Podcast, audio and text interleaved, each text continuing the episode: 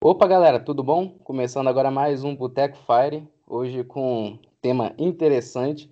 Eu já vou deixar aqui com o primeiro aviso que esse aqui é o podcast que a gente pode tirar nenhuma conclusão nem nada. Ele vai ser só opinião alheia de cinco pessoas falando sobre Bitcoin. Então, vamos lá. Estou aqui na mesa, TR. Quem está mais aí? Fala aí, Diego.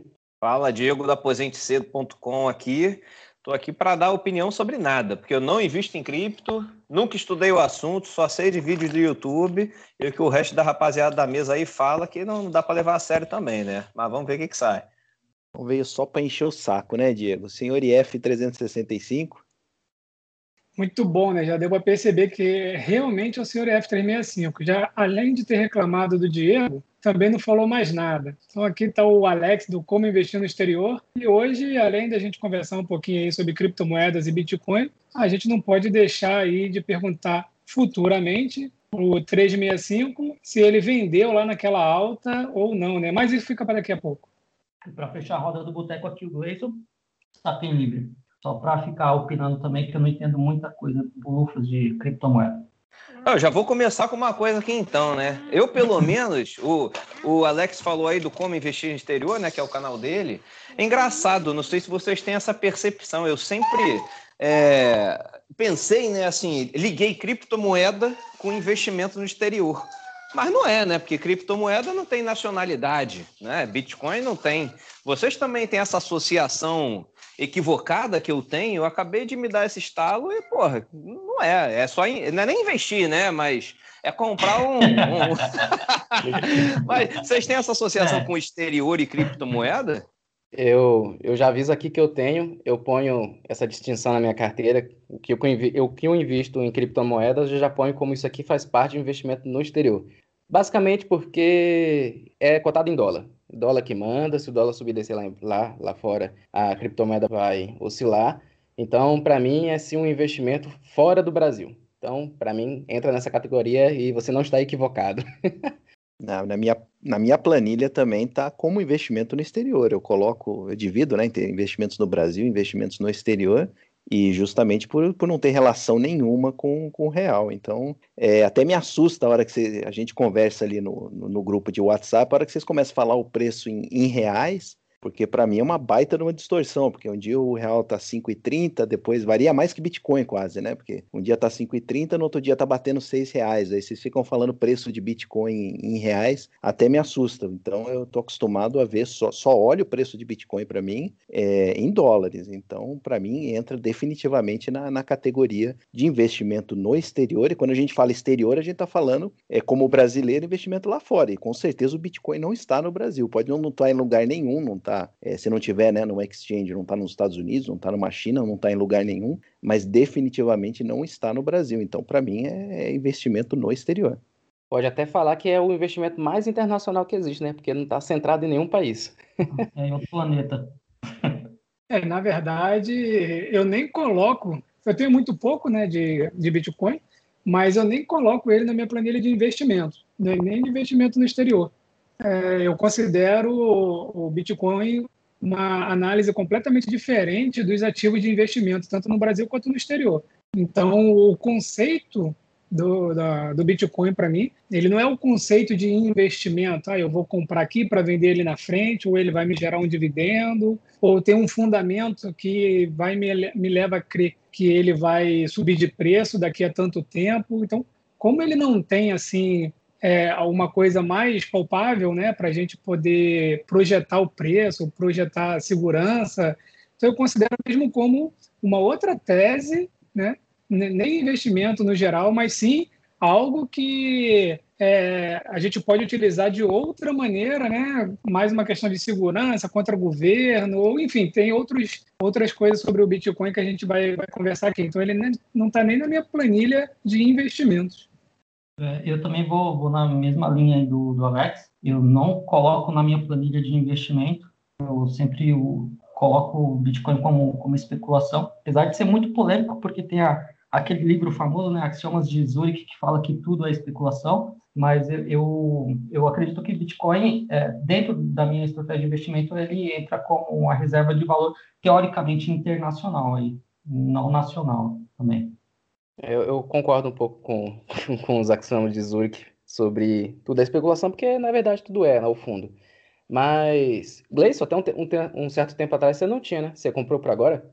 Não, não, cara, eu, eu na verdade, eu, em 2017, eu comprei alguma coisa naquela alta que teve, teve uma super alta lá, uma, uma onda, e aí eu entrei bem pouquinho com a merreca, e aí uns meses depois despencou, acho que foi até 17 mil reais, né, sei lá, acho que chegou a próximo de, de sei lá, 5 mil, não lembro agora, faz, faz tempo que aconteceu isso aí, aí eu peguei e comprei mais, naquela época bem na baixa, aí acabou que eu agora estou com uma posição até um pouco razoável pelo valor que eu investi, mas eu tirei o valor investido e deixei só lá o que, que eu não tinha colocado mais, que já está até um. Quer dizer, agora essa semana deve estar, tá, deve estar tá pela metade, mas estava até interessante. Mas eu tenho até uma, uma história curiosa sobre o, sobre Bitcoin, que em 2013, cara, eu estava passeando pela internet, vendo besteira, e, e aí eu vi um, uma matéria falando de um mendigo que assistia vídeo na internet, recebia bitcoins isso no Canadá, e trocava na padaria pelo café da manhã. E aí eu peguei e fui pesquisar, sério mesmo. Aí eu fui correr atrás disso tudo em inglês, né? Uma dificuldade danada. Aí, aí eu peguei e, e fui ver os vídeos. Assisti, assisti lá uns dois vídeos. Aí a, eu lembrei disso agora há pouco porque teve aquela a Coin, Coin, Coinbase, né? Que abriu o capital há pouco tempo. Eu falei, eu lembro dessa empresa de alguma forma. Aí eu fui buscar atrás. E, e aí eu recebi na época, acho que era tipo uns 3 centavos por, por vídeo assistido. Eu falei, ah, vou ficar vendo essa porra não. E esqueci. Aí a semana passada eu entrei lá na minha conta da Coinbase para ver e tem 29 reais, cara. Foi o primeiro contato que eu tive com, com criptomoeda, Bitcoin. O, a minha foi muito nessa linha também, foi em 2015, e eu era aquele estudante pobre querendo dinheiro a qualquer custo e botando no Google lá como ganhar dinheiro. E uma das vias que veio é, é esses sites, né, que faz você ficar vendo, ficar vendo anúncio, vídeo, essas coisas, por uma troca qualquer. Uma, uma dessas era ficar clicando, ganhando uhum. dólar, mas era migalha de dólares, e uma dessas outras era satoshis. Então eu ficava ali me aventurando, fazia um esquemazinho de, de, de, script no computador de abrir várias abas e ficar clicando em vários vídeos sem eu estar lá, ficava ganhando vários satoshizinhos. E depois que aí eu comecei a entender e estudar um pouco do Bitcoin, mas se for botar o que eu fiquei clicando lá naquela época para ganhar os satoshizinhos, para depois eu entender o que que era e converter para hoje, eu acho que foi uma das coisas assim que eu mais ganhei dinheiro online. Mas é, eu também. pois é. Pensando retrospectivamente, né? Senão Mas uma coisa que eu... hoje. É, uma coisa que eu acho que eu dá para entender de nós cinco aqui, eu acho que só o Diego que não tem Bitcoin, né? Nós quatro aqui começamos colocando pouco, né? Eu comecei botando meu pouquinho da época. Quando eu investi realmente comprando Bitcoin em corretora, eu botei 50 reais. Foi no máximo 100 reais ali, porque 100 reais para mim era, tipo, muita coisa. Eu me sustentava com 300, 400 da época. Eu botando 100 reais de economia ali era muita coisa. Então, eu acho que já, já é uma recomendação, assim, para quem quer entrar nesse mundo, mesmo que seja igual a gente, sem saber o que, que era na época, começa com pouco. Ô, Diego, você como único que não tem Bitcoin aqui, qual é o motivo da sua aversão ao Bitcoin? Eu já vi na introdução que você não tem, não gosta e talvez não pretenda ter, mas qual é, qual é o motivo da sua aversão? É, sendo que a gente até brincou essa semana, você é um cara que gosta é, até de investir em imóveis mal localizados, né? Tem um imóvelzinho perto da favela, você gosta de comprar imóvel perto de favela, mas, por exemplo, não gosta de Bitcoin. Qual é, qual é o seu trauma com Bitcoin ou por que, que você não, não gosta? não, a, a, parada é o seguinte: é, investimento, né? Primeiro que você tem que saber o que você está fazendo. Eu já pequei muito em investir em coisas que eu não sabia o que, que eram exatamente e perder dinheiro com isso tá? Então, assim, eu demorei muito para poder entender como é que funcionava a criptomoeda no geral. Era só Bitcoin, né? E depois surgiu o Ethereum, pelo menos aqui no, no Brasil foi o que ficou mais famoso. E aí, há, um, há, uns dois, três anos atrás, o meu irmão, na faculdade ainda, é, fez um curso de Bitcoin, sobre minerar, não sei o quê. Pô, eu peguei um material dele, foi o único material é, de estudo propriamente dito que eu já vi, o resto foi só videozinho mesmo de YouTube. É, e, cara, aquilo não me convenceu, entendeu? Essa, a tecnologia do blockchain, não sei o que, eu pensei não tem nenhuma regulação, é justamente essa é a, é a vantagem para muitos, né? Mas para mim, encarava como uma desvantagem e eu achei um negócio muito especulativo. E assim, é, é em 2016, eu já contei essa história triste aí, é, cara, eu, eu, perdi muita grana num mês só, tá? É, muita mesmo. E fruto de especulação em, em índice futuro. E depois dessa, cara, eu, eu, fiquei, eu fiquei muito mal um tempo, assim, fiquei bem, bem triste mesmo, porque foi, pelo menos para mim, para os meus padrões, era muito dinheiro.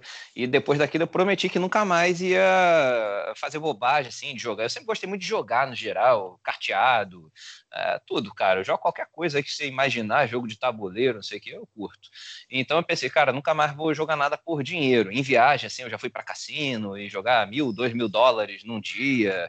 Às vezes ganhava, às vezes perdia. Então, é, cara, eu prometi para mim que depois desse episódio eu não ia mais fazer nada que eu considerasse é, acima de, de 80% dependente da sorte, tá? E, cara, acabei nunca botando fiquei nessa de. Não usei o racional aí do, do EF de, de, pô, vou botar pouquinho, pelo menos para não ficar de fora da festa. Não usei o racional de muita gente que acha que é o futuro, que vai negociar com isso, aquilo. E acabei não, não botando por conta disso, cara. Sim, pô, deixei de ganhar dinheiro com certeza, mas, por outro lado, enfim, investi em coisas que eu me sinto seguro. É, é basicamente isso. Foi uma, um episódio pessoal que me, me impede de, de pôr em risco aí essa grana. Então é trauma mesmo, né? Já dá para notar que o cara tá traumatizado. Ah, é, cara, e assim, é, é, é eu não.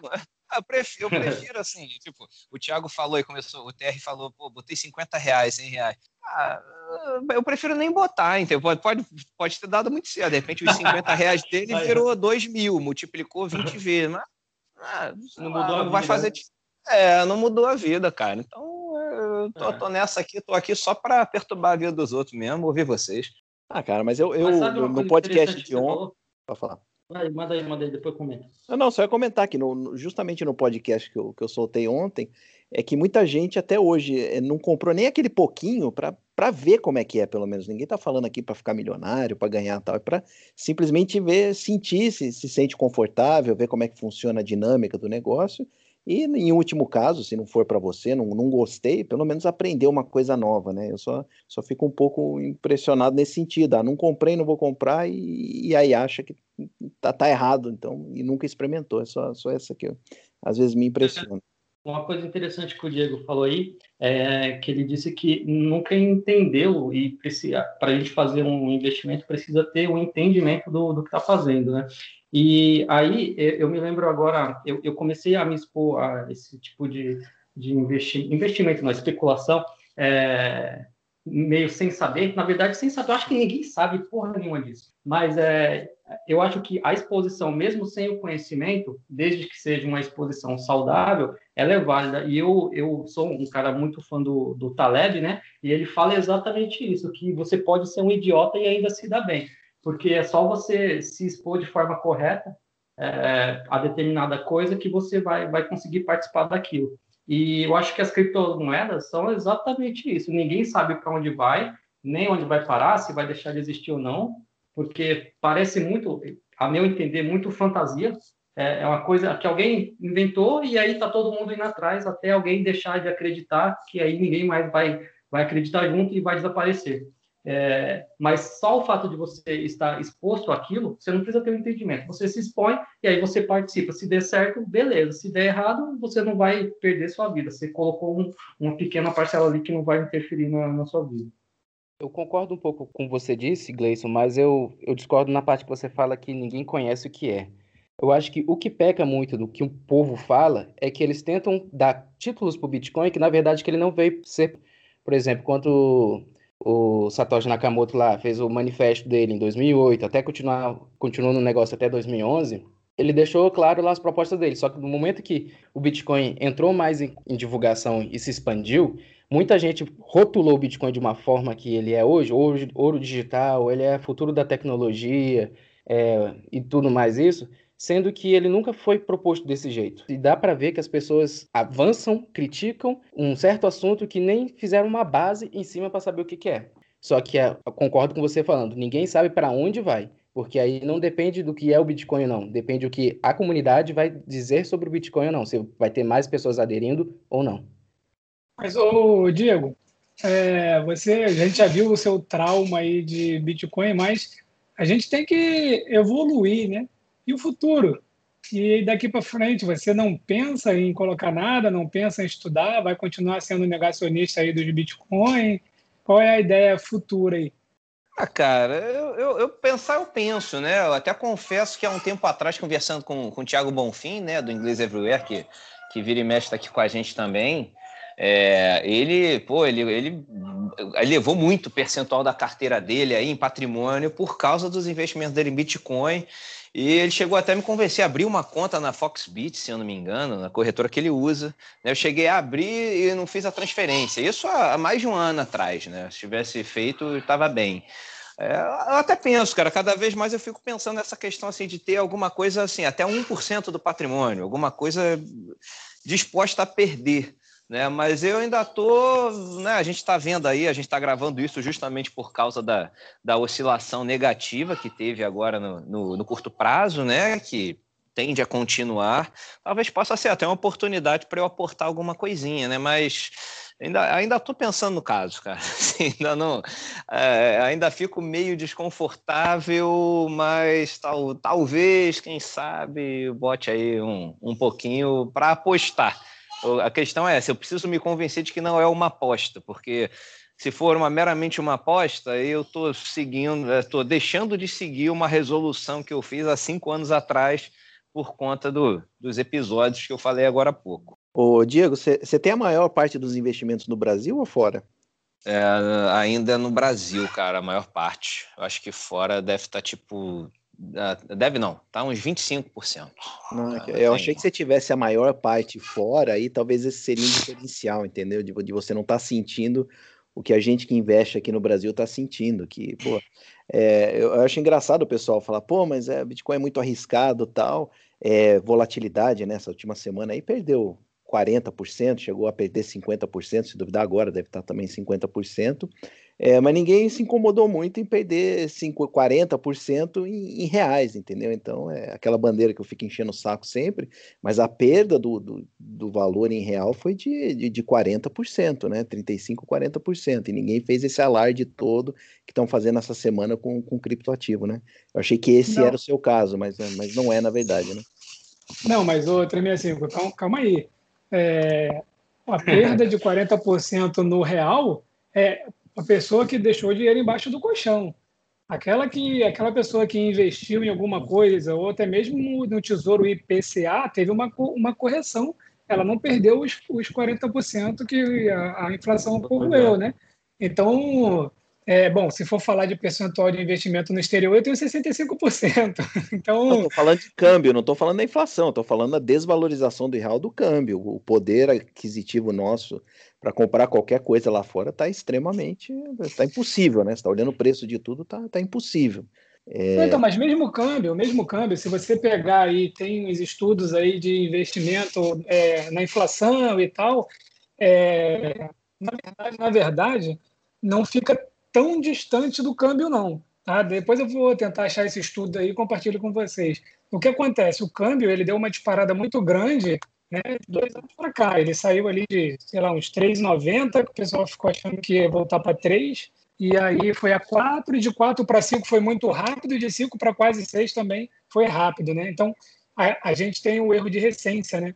A gente acaba é, pegando só esse período que o dólar subiu muito. Mas, se for falar de investimentos, né? Então, investimento no Brasil, principalmente atrelado à inflação, principalmente algumas renda fixa do passado, se vocês recordarem, a gente tinha é, pré, né, renda fixa aí pré-fixado em 18, 19%, né? E depois é, a taxa de juros foi caindo, esses pré-fixados ficaram travados aí nesses, nesses valores, e aí realmente veio um, uma boa renda. Eu, como é. todo mundo sabe, sou muito adepto ao investimento no exterior, mandar dinheiro para fora, deixar grande parte lá fora, mas aí eu tenho que fazer só esse balanço aqui, que não, não foi 40% real no bolso para quem investe, é, pelo menos atrelado à inflação no Brasil. É, e eu que não invisto no exterior, E aí acabo entendendo que é uma questão muito de percepção, mesmo porque, como você mesmo falou aí, é, Alex, existem é, até estratégias de investimento aqui dentro do país que a gente consegue é, ter essa compensação. É claro que existe é, no curto prazo é, essa disparidade, mas que aí ao longo ao longo do tempo, ao longo prazo, ela consegue ficar bem equivalente. Até uma bem famosa que é a do, do, do livro famoso aí, Faça Fortuna com Ações, é, para você fazer um investimento lá em, em dividendos, né? É, na época, o Décio Bazin ele fazia conversão é, do, do, das ações em dólar. Então, o yield ele sempre era convertido para dólar para depois ser feita toda a compra, porque naquela época que ele, que ele escreveu o livro, anos 80, a inflação era de mil por cento ao ano. Então, imagina a complexidade, mesmo assim, ele conseguiu criar uma estratégia vencedora. Então, eu que sou adepto dessa, dessa estratégia de investir é, no Brasil, porque eu acredito que o Brasil, por conta dessa oscilação, é, dessas questões políticas que a gente tem aqui toda eleição, é um, um país de, de, oportunidade. Então, todo ano de eleição existe oportunidade muito boa para você entrar no mercado e bater o dólar com comprando a real. Eu acredito muito nisso. É, mas aí, então, eu, aí já tem o outro lado, né? Eu meio que defendi investimento aqui no Brasil, principalmente até lá da inflação, e agora eu vou contra esse tipo de investimento é, existe, né? Até existe sim, mas cara, é, é muito mais difícil. Você tem que fazer muita manobra para você conseguir aqui no Brasil é, aproveitar a volatilidade e tentar se equiparar ao que o exterior te oferece, juntamente com a valorização do dólar. Tá? Então, se a gente for falar só em questões de rentabilidade, Cara, aqui no, aqui no Brasil é muito volátil. Então, se a gente aproveitar essa volatilidade dos papéis, aí, dos principais papéis que a gente tem, a gente pode ganhar muito.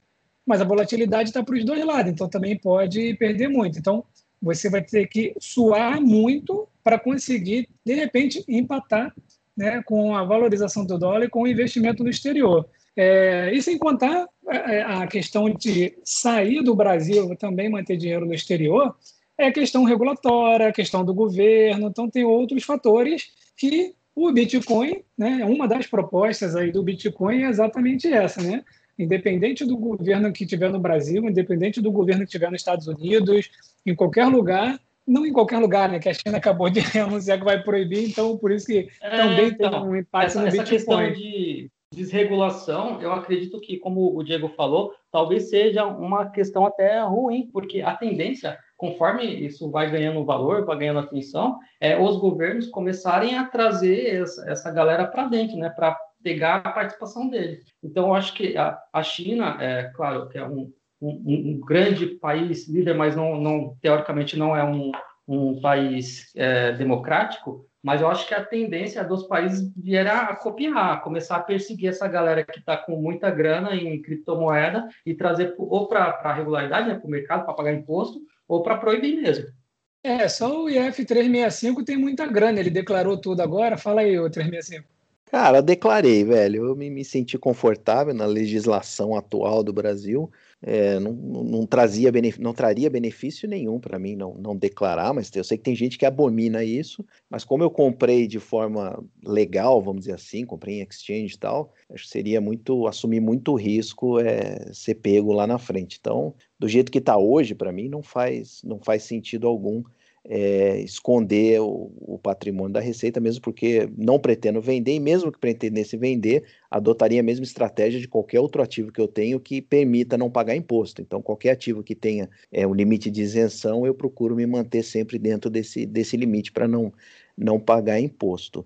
É, mas, cara, esse negócio da China, o pessoal não é a primeira vez que eles estão que eles estão tentando é, proibir, coibir o uso, já, já aconteceu várias vezes tal. E, cara, a China não, não é referência para nada, vamos dizer assim, né? Eu acho que é, o pessoal está olhando muito para a China enquanto esquece de olhar outros países, principalmente os países aqui do Ocidente, é, não só é, regularizando, mas também abrindo ETFs, ou seja, a coisa está ficando, tomando um, um, rumo, uma coisa, o tamanho está ficando tão grande que está cada vez mais difícil é, um país normal, porque a China não passa longe de ser um país normal, tudo bem, pode ser uma locomotiva econômica tal, mas não é um país normal. Então, é, o pessoal esquece do, do, do, resto, né? Tem, tem lá um bilhão de habitantes, agora não vai ter um bilhão de habitantes é, operando Bitcoin mais, mas esquece dos outros 6 bilhões. Aí, pô, eu, eu não entendo direito isso aí, por que, que o pessoal foca tanto é, na má notícia em vez de olhar todo o resto do que está tá sendo construído é, em, em, volta do, dos criptoativos. Então, e sempre vai ter lugar que vai, vai querer trazer gente com, com criptoativos. Né? Então, se a China proibiu, tem outros países que oferecem facilidades, é, tanto para mineração como também para transacionar. Então, eu acho que essa é a beleza do livre mercado e, para mim, o Bitcoin é a expressão máxima do livre mercado. Não tem ninguém ninguém controlando. Então, se a China vai dificultar, nego vai começar a minerar. já vi que estão começando a é, transferir mineração da China para o Texas. Então é, é a coisa do livre mercado, onde dificultar, o Brasil começou a dificultar muito, vai querer taxar a partir do zero, taxar rendimento. Cara, você sai, sai vaza do país, você ganha tanto dinheiro com isso que você tem, consegue vazar do país e da, sair da residência, né? Não ser mais residente fiscal no Brasil, vai ter residência em, em um lugar que seja mais favorável. Essa é a, é a beleza do Bitcoin, sendo que você não precisa transferir nada, né? Você simplesmente fecha a conta aqui, fecha a conta do bar aqui no Brasil e vaza, vai para um lugar que você é, vai ser melhor tratado. Essa que eu acho a grande beleza do, dos criptoativos. Você não está preso a lugar algum, ao contrário do sistema financeiro convencional. O, o Gleison, deixa eu só ver se eu entendi a sua, sua ponderação anterior. Você acha que no ano de eleição é, a bolsa cai, o dólar cai, o que que cai, o que que sobe aí? Deixa, deixa mais claro aí, só para poder fazer outra ponderação aqui. What? Geralmente, a gente mudou de assunto, né? Mas é, geralmente, quando acontece eleição e tem é, sempre a prerrogativa de um, um, candidato de esquerda ganhar, como que está se desenhando na próxima eleição, a bolsa despenca, né? O mercado ele fica desfavorável e aí você vê um monte de empresa boa a preço de, de banana. Então, qual que é a minha estratégia? É, a partir desse ano, eu já comecei a fazer uma reserva, um capital, para quando começar a despencar essas empresas que eu sei que são boas e que não vão quebrar, independente de quem assuma o governo, é, eu, eu, comprar. Então, você vai achar um monte de empresa boa, tipo Ambev a 10 reais, você vai ter as estatais que vão despencar lá para baixo também por conta de intervenção governamental, você tem outras empresas que não têm interferência nenhuma com o governo que vão cair junto, e tudo isso é oportunidade, cara. O dólar provavelmente, é, claro que tem outras conjunturas, né, que tá, tá derrubando o dólar, mas geralmente quando acontece isso, o dólar sobe, mas na sequência, depois da eleição, ele volta a cair. É, é claro que. Cara, é isso que eu queria chegar. Se você, né? É. Se você acha que a bolsa cai e o dólar sobe, né? Uma tendência. É... E hoje, tá, tanto a bolsa aí tá, retomou bem, né? Desde o início da crise do Covid. E no exterior também, o SP 500, a, a, a bolsa lá fora tá, tá bem esticada, né? Então, não diria que é o momento para chegar a fazer grandes aportes. O que, que vocês acham, então, só trazendo para o debate ligando a cripto, vocês sabem que tem as stablecoins, né? Que é, teoricamente está lastrada em dólar, não tem essa volatilidade. Vocês não acham que de repente seria uma boa estratégia, então, a pessoa hoje investir em dólar, botar numa stablecoin ou uma solução mais simples, até um fundo cambial, né, para fazer uma reserva de valor em moeda forte e aproveitar essa oportunidade de compra, seja no Brasil ou seja até na, na bolsa no exterior, né? Se der uma quedinha, não pode ser uma estratégia interessante? Cara, primeiro eu fiquei rindo aqui, que eu, eu entendi que o Gleison ele está esperando o Brasil dar uma quebrada, entrar um pessoal de esquerda para ele investir pesado e depois troca, vira a mão e melhora e ele faz um ganho de capital. Foi mais ou menos isso que eu entendi. É, cara, o Brasil realmente não, tem... Não, estou esperando, não, não esperando quebrar nada não, mano. Na verdade, eu não estou esperando quebrar nada não. Na verdade, o país já anda capengando há muito tempo. Na verdade, eu sei, isso é frequente. As, as, últimas eleições a gente sempre viu isso, é desenhado, sempre cai. Se você pegar o histórico do Ibovespa em anos de eleição, ele sempre vai cair, independente de quem esteja concorrendo ou quem vai ganhar. Ele sempre dá uma capengada ali para agosto, quando está se desenhando ali o primeiro turno, o segundo turno, ele sempre cai. E é sempre é, ponto de oportunidade. Pode escrever aí e me, me, me procurar no ano que vem, a gente pode voltar a falar sobre isso. Ah, eu concordo, Gleice. Eu só acho que você subestimou a capacidade do governo de, de, de, quebrar. Você falou, ah, não vai quebrar. Eu, eu acho que só nesse sentido, eu concordo com você, que ano de eleição, realmente a instabilidade leva aí o dólar a subir mais, a bolsa a cair e tal. Eu só. A única, única parte que eu não concordei com você é que você subestimou a capacidade do governo. Falando, não, não vai quebrar, o governo não vai conseguir quebrar as empresas boas. Eu acho que você subestimou a, a capacidade do, do governo, seja ele qual, de direita, de esquerda, porque já está provado que não tem limites para a capacidade do governo de fazer besteira, né? Então, eu, eu concordo, obviamente, daí é histórico, inclusive, né? Ano de eleição é aquilo, né? É, Salve-se quem puder. E, e aí, entra, aí é, vem essas discussões, esses debates políticos, né? É, que vai entrar já o, o, outro candidato, ou esse daqui vai ser reeleito, enfim. É, mas aí entra o que o Diego comentou. Né? Então, bom, se é, é histórico, se a gente sabe que todo ano de eleição isso vai acontecer, se isso daí já é né, pétreo, já vai acontecer de qualquer maneira, então exatamente, a hora é essa, pega, coloca o teu dinheiro em dólar, Parece fácil, né? Para quem está ouvindo, a gente tem a receita, né? Então faz o seguinte: todo ano de eleição. Isso é recomendação de compra ou não? Não, é, é não. não, porque olha só, é simples. Anota... Eu não recomendando ninguém. É, anota aí no papelzinho: olha só, todo ano de eleição cai, as empresas caem, o governo de esquerda vai voltar, o dólar sobe, então tu tira tudo que tu tem agora, deixa em dólar. Quando é. passar as eleições, você vende o seu dólar e compra as empresas já quase quebrando e o governo como, como o 365 falou, né? Ao contrário do que ele falou, né, o governo não tem a capacidade de quebrar a empresa, ela vai voltar ao que era e aí a gente vai estar ganhando dinheiro. É muito complicado, eu acho muito complicado quando a gente joga muito com a política. Quando a gente vai para os Estados Unidos, é, tem lá as políticas do, do, dos democratas, do republicano, mas é bem diferente na parte do mercado financeiro, né? Tirando o momento. Hã? Estão imprimindo dólar adoidado, hein? É isso que eu ia falar ainda, né? deixando eu botar vírgula. Tirando, tirando o momento atual, tá? É, o momento atual é um momento é, único na história para o mundo.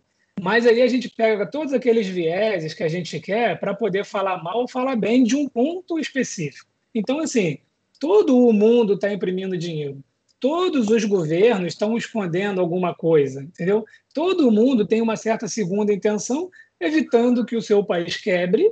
Né? Eu, não, eu, não, eu não acredito que é, estão fazendo isso com o intuito de realmente fazer o Brasil quebrar. Estão imprimindo dinheiro porque estão tentando se segurar, inclusive politicamente, e aí está né, levando, enfim, aumenta a inflação. Aí eu estava até lendo aqui coisas que é, na Austrália, né, pessoal é, não está querendo trabalhar porque o governo deu há mais de um ano está dando um auxílio, um auxílio é muito bom, e aí o pessoal está pagando, aumentando o salário lá para as pessoas irem trabalhar, porque já pode trabalhar, pode fazer tudo, mas ninguém quer. Né? Para que, que eu vou trabalhar pra, se eu estou recebendo é, um, um, benefício do governo aí muito bom, né? Mas quando a gente fala do exterior e fala principalmente dos Estados Unidos, o que eu vejo lá é que trocando né, de republicano para democrata e tal, há sim uma mudança na política, mas as empresas elas têm uma certa autonomia, elas continuam. Por exemplo, a Apple mesmo mandou muita coisa para a Irlanda, né?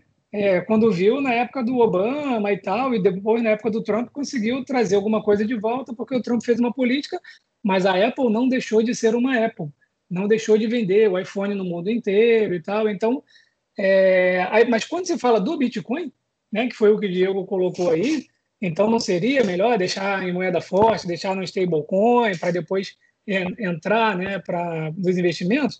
Eu acho que é, mas a gente nunca tem a certeza absoluta do que vai acontecer. Então é temerário ficar na retranca, parado, colocar, deixar todo um grande, grande parte do capital nisso daí. Falando do Bitcoin, eu comecei a estudar em 2017, quando ele custava, se eu não me engano, 2 mil dólares. Bateu 60. Mas seja Bitcoin, seja imóveis, seja ações, o que for, a gente nunca compra com a certeza de que vai subir. A gente faz uma análise, e dentro dessa análise a gente vai lá e corre aquele risco e compra, e quando sobe, né, se sobe, a gente fica muito feliz. Né, o viés de confirmação, eu sei o que eu estou fazendo, mas na verdade, na hora do investimento, ele é um pouco complicado. Cara, mas é, eu noto muito pessoal falando que é tá de olho no, no crescimento, obviamente, fazer dinheiro com Bitcoin e tal. Mas não agrada, não, não agrada para vocês a ideia de você ter ali uma, como se você tivesse uma barra de ouro em casa, só que ninguém vai conseguir nem entrar e roubar e confiscar tal. Vocês não sentem essa necessidade de falar, pô, eu, pelo menos eu tenho ali 5, 10% do meu patrimônio que se der uma zica muito grande aqui no Brasil, eu consigo vazar e levar isso comigo, porque vai ficar difícil levar o resto que está tá investido aqui. É, o pessoal fala muito do, do, crescimento, vou ganhar dinheiro com isso, tal, vai crescer. Mas eu já ficaria satisfeito se fosse, se se comportasse como um ativo que repõe a inflação e que eu conseguisse levar para qualquer lugar. Eu, eu até não queria essa volatilidade toda para cima, que obviamente depois a gente vai ter uma volatilidade para baixo. Se, se fosse simplesmente um ativo que acompanha a inflação, que eu consiga levar comigo para onde for e não tira, conseguirem tirar isso de mim, eu já estaria satisfeito, mas eu vejo que todo mundo só, só, só quer falar do crescimento, mas esquece é, do principal objetivo, que é o Bitcoin, que é realmente esse proteger contra a impressão de dinheiro e, consequentemente, inflação, não poder ser confiscável e manipulável e levar com você para onde quiser. Então, é, acho que a maioria esquece disso aí. É, vocês têm objetivo qual quando investiu em Bitcoin? Realmente ganhar dinheiro ou ter uma parte do seu patrimônio protegido? Esse é um ponto muito interessante, 365, porque realmente a galera só olha a valorização porque é o que tá todo mundo correndo atrás. A galera quer correr atrás de ganhar dinheiro e caramba, tá subindo, olha o foguete, bora atrás, pega o rabo dele. E é isso. E é, é até engraçado quando eu vejo algumas pessoas comentando sobre essa questão do Bitcoin, de, da proteção em si do, do Estado. Teve até um comentário, que acho que foi no seu último podcast, que a pessoa falou: ah, esse negócio aí, e se o Estado chegar, botar a arma na tua cabeça, ir lá, pegar seu computador e mandar você falar sua senha, você, você vai perder seus Bitcoin. A galera não estuda e não, consegue ver que o Bitcoin não está no computador, ele não está no HD, ele, ele, não entende a, a proteção que tem em volta do Bitcoin para ser essa proteção governamental que o Estado não consegue pôr a mão porque é assim que o sistema é feito, é assim que o protocolo foi feito. E para chegar nesse nível de entendimento, eu acho que tem que estudar mais sobre o assunto. É uma camada muito difícil da pessoa chegar e falar: nossa, isso aqui é valioso, isso aqui vale muito a pena e eu vou comprar por causa disso. Não, a galera tá mais na vou comprar porque vai subir, porque tá todo mundo comprando e vamos, não vou ficar fora da festa. Então, mas então... aí tá comprando, tá comprando da maneira errada, porque Exato. Ah, é, o, é o ouro digital. Não, o pessoal fala, é o ouro digital mas aí não quer que se comporte como ouro, aí quer que suba 40%, suba 100%, quando na verdade que alguém comprou ouro, você está querendo simplesmente se proteger, por exemplo, da, da inflação. E o Bitcoin vem fazendo isso, apesar de ter disparado aí para 60 mil, agora recuado para 30 mil, está muito acima da inflação para quem comprou, é, mesmo em 2017, quando foi a última alta máxima. Então, para quem comprou, igual eu, por exemplo, eu comprei e, e consigo ver isso como um investimento como, é, comparável ao ouro, é, ainda está muito acima, mas está tá suprindo perfeitamente a minha necessidade, que é o que? Não ser confiscável, estar tá se protegendo da inflação e eu poder levar comigo para onde eu quiser. Continua fazendo isso, independente de ter subido muito, ter caído muito. Então, acho que o pessoal precisa avaliar um pouquinho mais de, de se, se, vai querer realmente é, seguir essa narrativa do é o ouro digital, então espere que se comporte como ouro digital. Não fica entrando todo dia na internet e vendo se subiu 50%, se caiu 50%. Tem que, tem que alinhar um pouquinho mais, ver o que, que você quer do Bitcoin. É, se, se, é simplesmente especulativo, tudo bem, mas se você quer que seja o ouro digital, então considere aquilo como ouro digital. Exatamente, falou ah, muito o, bem. Para mim falta muito esse alinhamento. Alex... Não, o Alex falou um negócio que me fez formular mais um argumento para eu não investir em Bitcoin ou em criptomoeda, que é o seguinte: ele falou o seguinte: ah, é, ninguém compra um ativo é, tendo a certeza que ele vai subir, ninguém compra Bitcoin tendo certeza que vai subir. Mas a minha forma favorita de investimento que é imóvel, justamente, eu não compro na expectativa de que vai subir.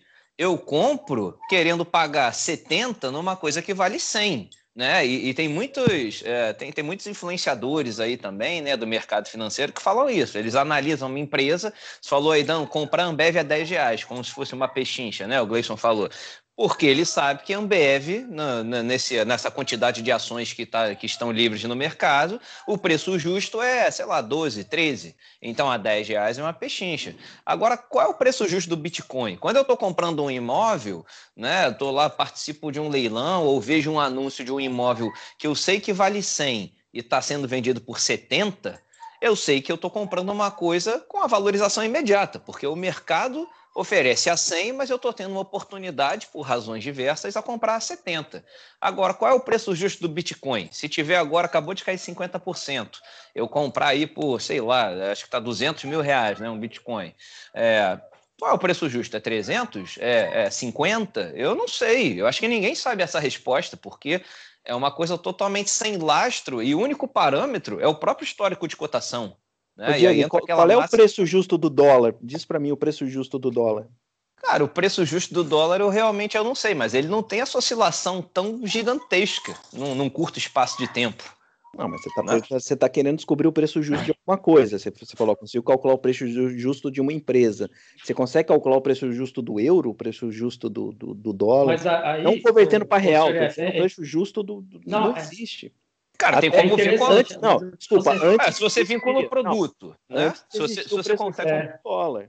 É, Dá para achar o preço justo do dólar, porque com um dólar você compra, sei lá, você vê, tem o índice Big Mac, por exemplo, né? tem vários índices que tentam justamente ver qual é o preço justo, da, o poder de compra da moeda em relação a outras. Não, mas, né? ô, Diego, eu, eu, eu, entendi, o que o 365 falou foi o seguinte, não é o poder da, da, de compra, não é o poder da inflação, não é a equiparação com alguma outra coisa, é o que, que faz o preço do dólar. Mas aí eu digo, 365, é a produção do PIB dos Estados Unidos. Ah, então, o que vai fazer é, essa parte aí do, do que, que é o dólar, quanto ele vale, então a gente pega desde Bretton Woods e vem para o PIB americano, e aí é um negócio bem complicado aí que eu, eu já andei lendo e pô, tem que ter megas economistas aí para explicar direitinho. Mas fazendo o gancho Isso. ali no que o Diego no que o Diego comentou, né?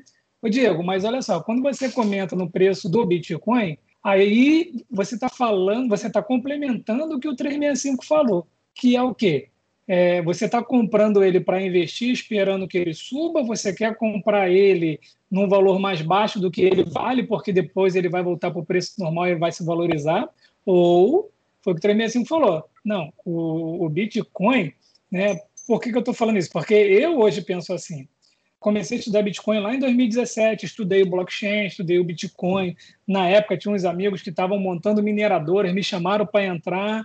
Eu, né, sempre com cabeça de é, análise fundamentalista, de velho investing, né, que é o que você falou, é comprar uma nota de 100 por 80, não encontrei na época é, fundamentos que me dissesse qual é o preço do Bitcoin, por que, que ele vai subir, ou por que, que ele não vai subir. Então, é, realmente era um negócio muito mais filosófico, bem virtual. Mas hoje, né, eu vejo o Bitcoin, as criptomoedas, como o 365 falou. Eu estou colo colocando dinheiro em Bitcoin, não pensando como investimento em vender lá na frente, até mesmo porque eu nem considero ele como investimento, como eu falei no início. Mas eu estou colocando ele lá, é, é tipo, estou pegando parte do meu dinheiro e vou deixar ali naqueles, naqueles, naquelas letras e números lá que ninguém vai chegar lá se não tiver a minha chave. É, é. Então, a visão da criptomoeda, a visão né, é outra, a visão do Bitcoin é outra. É pegar parte do meu patrimônio, igual o 365 falou, deslocar ele da mão de qualquer, do alcance de qualquer pessoa e deixar ele num código. E se eu morrer, vai ficar lá no código infinitamente se ninguém tiver a chave. Mas é, é desvincular parte do meu patrimônio para qualquer tipo de confisco, herança, qualquer, qualquer situação nesse nível. Né? Nesse ponto, eu concordo que a, a entrada nas criptomoedas tem esse viés. Obviamente, a gente viu, né? É, só para finalizar esse ponto, tem um, um, conhecido que ele tinha pegado todas as economias dele, 170 mil reais, e tinha colocado em Bitcoin.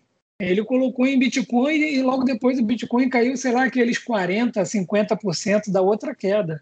É, obviamente, eu não perguntei se ele está feliz da vida é, multimilionário, porque eu acho que ele vendeu quando caiu, entendeu? É, então, a pessoa é, que coloca. Não, então, mas olha só, não é nem mão fraca. A pessoa que não entende o porquê que está investindo em criptomoeda ou em Bitcoin, ela vai vender quando cair, porque, entendeu? Ela está ela tá, ela tá visando valorização. Né? É diferente, é o que o 365 fala toda hora.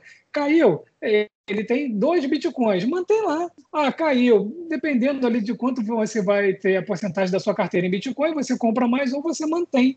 mas a maioria das pessoas é, compram para ter ganho de capital, né, para poder se sentir milionário.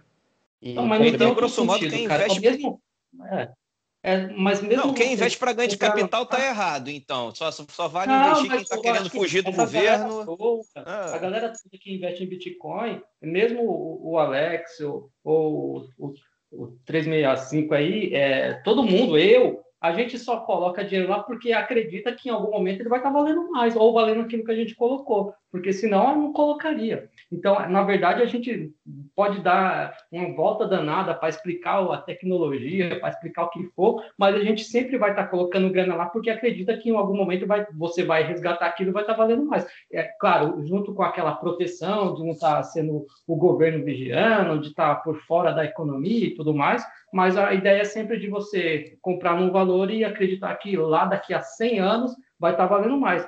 Tanto que se você é, eu tenho uma pergunta até interessante para fazer para vocês. Se vocês fossem é, entrassem numa cápsula e fossem congelados, você queria acordar daqui a 100 anos com Bitcoin ou com ouro? Eu gostaria de acordar com ouro. Eu iria com ouro do que com Bitcoin, porque eu tenho a certeza que o, o ouro daqui a 100 anos vai continuar existindo. O Bitcoin eu não sei. Não, ô, ô Gleison, se você tivesse, se a gente tivesse tendo essa, tendo essa discussão na época do, do Império Romano, você ia estar tá perguntando para gente, você vai querer levar sal ou vai querer levar Bitcoin? É, precisa ver que o não, mundo evolui, né? O ouro existe desde aquele tempo, cara. Isso. Então, se for considerar a reserva de valor e usando o efeito Lind lá do, do Taleb, eu levaria o ouro. Porque o Bitcoin, eu não sei se ele vai. Ele é disruptivo e tudo mais, mas pode ser que daqui a cinco anos não exista mais. O ouro eu sei que vai continuar existindo daqui a 100, 200 mil anos. Mas olha só, deixa eu fazer uma outra ponderação aqui, que o Diego comentou ali rapidinho, né?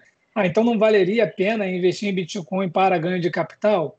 Vale, claro que vale. É, o meu ponto é o seguinte: eu, eu considero Bitcoin igual opções. Tá? Por que igual opções?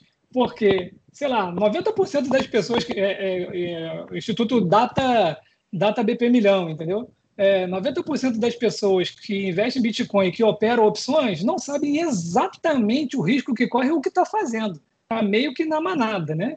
Então, eu tenho um, aqui um, um, amigo que trabalha comigo, né? E aí conversando com ele, e aí falou de investimento e tal, eu fico sempre meio ali só ouvindo. Aí, pum, citou opções. Eu falei, caraca, pô, o maluco deve ser muito bom. Já, já, já sabe até opções, porque é, opções para mim está lá na frente, né? Enfim, eu, como todo bom investidor que sou, comecei e meti a mão nas opções, óbvio. Quem é, quem é bom investidor meteu a mão nas opções no início e quebrou a cara, senão não é um bom investidor, né? E aí, conversando um pouco com ele e tal, ele comentou, aí eu fiquei só ouvindo, e depois eu comecei a perguntar para ele se ele sabia o que era alfa, delta, é, engolfo de alta, de baixa, martelo invertido, coisa, coisa de, que tá aí no YouTube e tal, aí meio que deu um nó na cabeça dele. E, enfim, ele não sabe o que está fazendo ele viu alguém, pegou um curso lá, que quando eu olhei o curso, pô, eu né, me desesperei, que ele me mostrou ah, esse curso aqui. Aí eu assisti as três primeiras aulas, não quis assistir as demais, que o cara começa o curso ensinando a abrir conta na corretora e a segunda aula é investir em opções.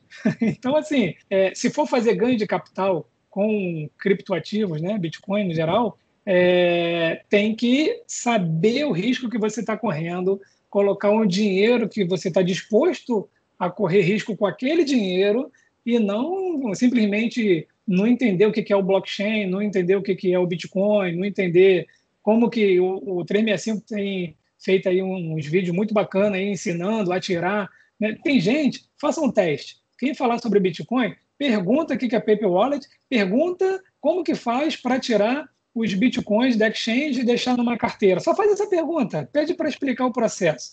Se a pessoa souber te explicar o processo, então beleza, ela sabe o que é o Bitcoin, beleza, vai lá, investe porque você estudou um pouco. Agora, a maioria das pessoas não sabe nem o básico.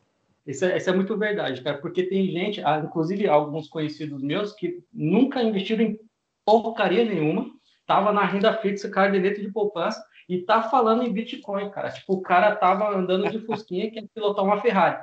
É, é, não, é isso, é constante. E aí, exatamente nesse momento que eu sinto mais medo, cara.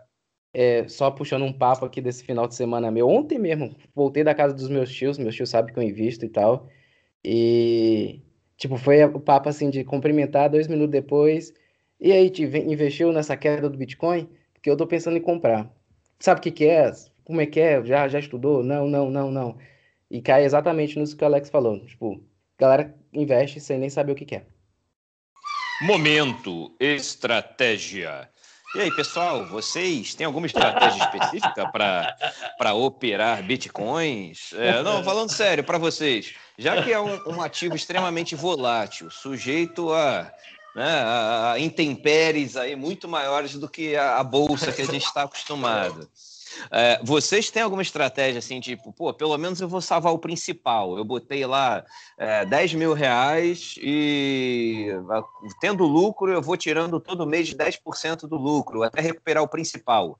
E daí a gente, depois eu deixo o que sobrar de lucro e vejo no que dá. Vocês traçaram alguma estratégia com relação a cripto exclusivamente por conta da volatilidade ou, ou deixou lá e esquece vida que segue? Cara, até você estragar a minha estratégia, eu tinha uma que ia funcionar muito bem. Mas, cara, para mim é 10% do patrimônio em Bitcoin limitado a 20, cara. O que passar de 20, aí você começa a vender e tenta manter essa, ah.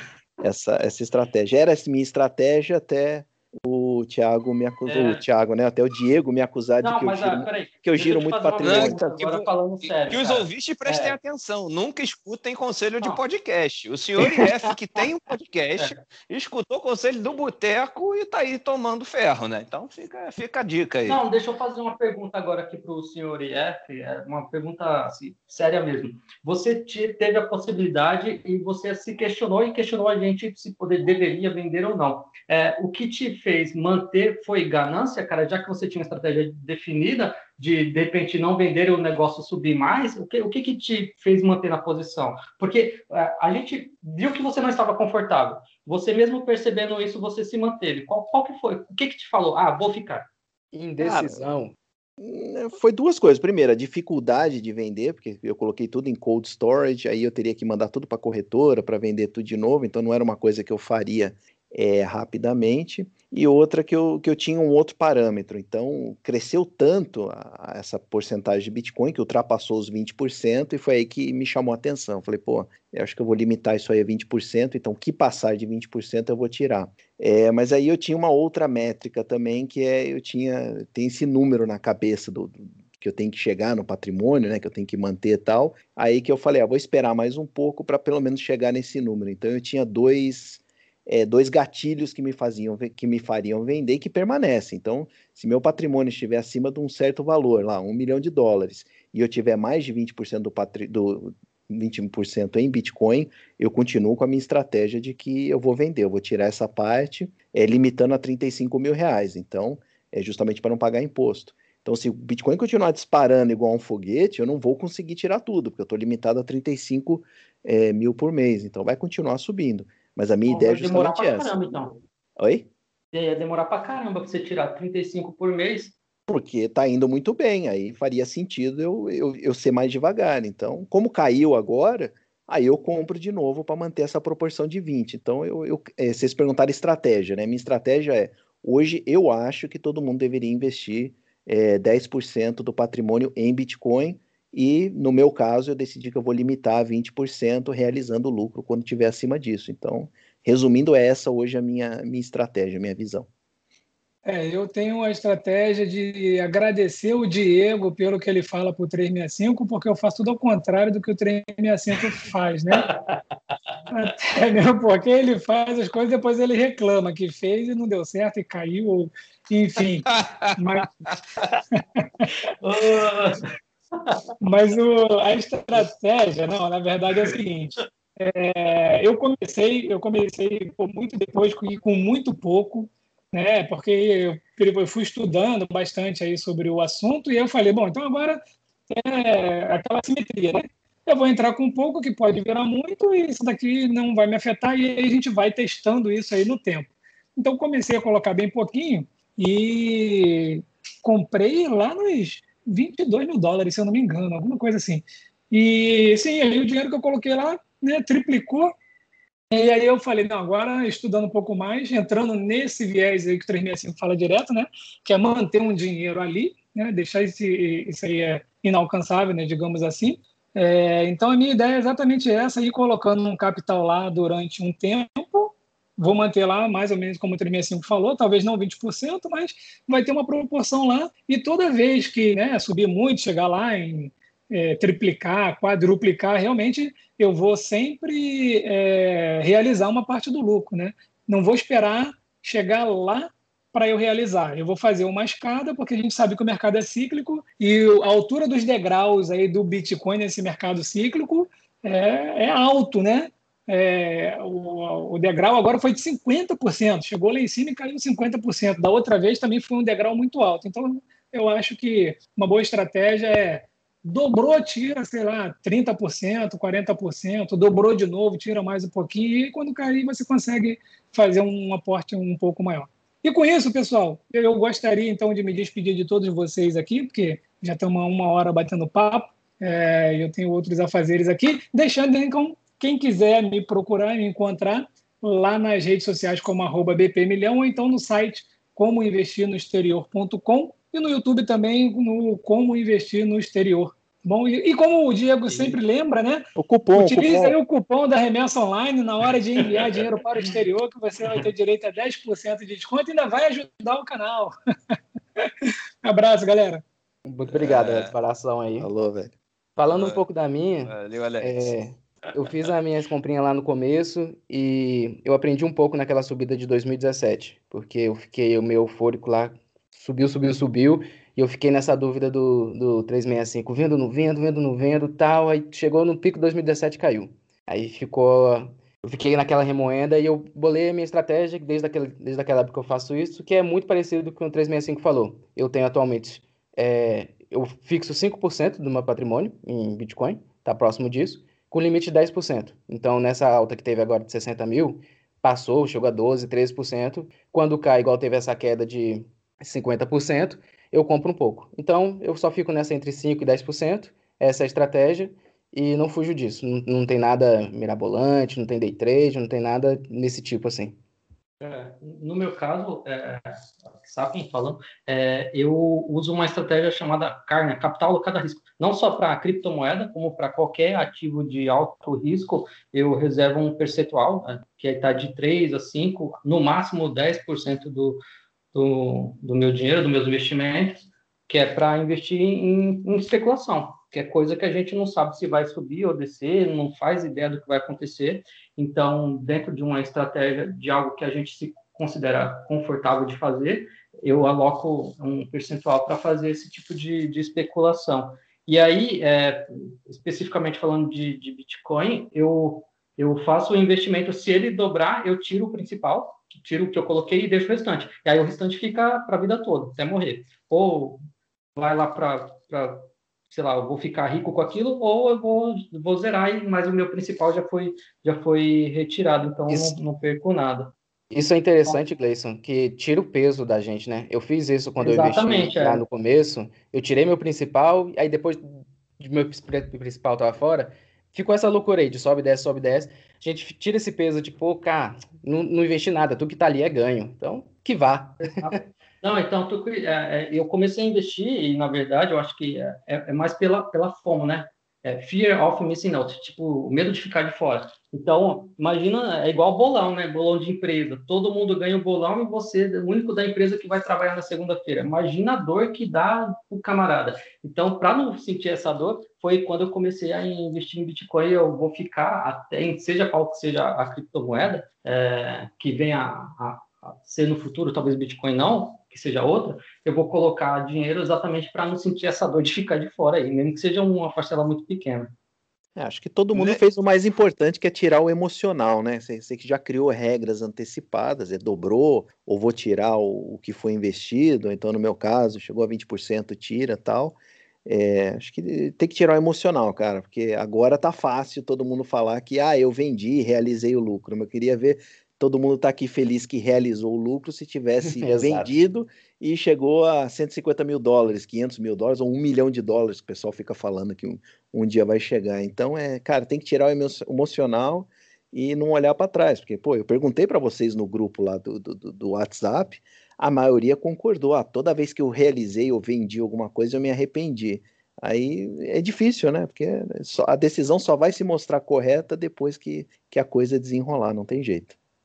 Diego, conta a sua estratégia. Neste episódio, vamos lá. Neste episódio você aprendeu um, ninguém tem estratégia para stop loss, só para stop gain. Dois, ninguém sabe o preço justo do Bitcoin. Três, aparentemente todo mundo que investe em Bitcoin é torcedor. É o resumo do episódio aqui. Aparentemente não, acho que todos.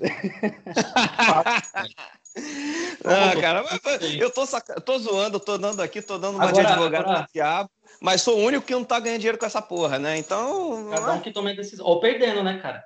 Ou perdendo.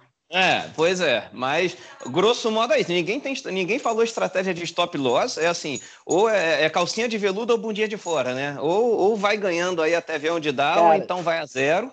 Né? É. Todo, ninguém sabe o preço justo, porque se baseia só no histórico do próprio ativo, não tem como mensurar qual é, né, se, qual o poder de compra disso efetivamente ou não, porque ninguém usa para comprar, isso aí não pegou no Brasil, acho que quase lugar nenhum do mundo ainda aceita Bitcoin, assim, de, de comprar produtos ou serviços, só a Tesla, né, que aí já... E uma empresa é just... boa que aceitava, não aceita mais não, né? É, pois é.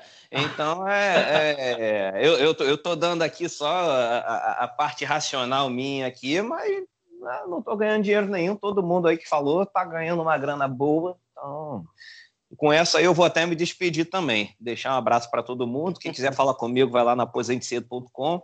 Quem quiser participar do boteco aqui, é, o botecofire.gmail.com, né? O, Luiz, o, o, o senhor IF aí tá sempre mandando e-mail, eu quero participar, quero participar. No fim, a gente acabou deixando já pela segunda é um vez, saco, né? É um saco. É, é, fazer o quê, cara? A gente tem que chamar, às vezes. o tempo todo, né? É, se ele soubesse ele tem... o que rola nos bastidores, velho. É ele tem o público sabe, bom, cara. agrega, né? A gente acaba deixando, né? Vai fazer o quê? Ele falou que ia pagar a rodada, velho. É, é, é, com Bitcoin, com Bitcoin. É, é, é, cerveja virtual com dinheiro virtual. É isso. tá pagando para todo mundo. Valeu, rapaziada. Abraço aí para todo mundo. Então tá, gente. Tá encerrando então, senhor IF. Quem quiser me encontrar, tá lá no podcast do senhor IF, agora só no YouTube. Um abraço para vocês aí, até a próxima. Exclusividade. Eu meu tchau, é, Gleison, Sapien Livre. Papo de boteco mesmo, né? Falou aí, galera. Papo de boteco. Eu vou encerrando por aqui. O nosso querido Alex já foi um pouquinho mais cedo, então eu fico por último. Para quem quiser ir participar com a gente, botecofire.gmail.com. Agradeço a todos que escutaram até aqui e até mais.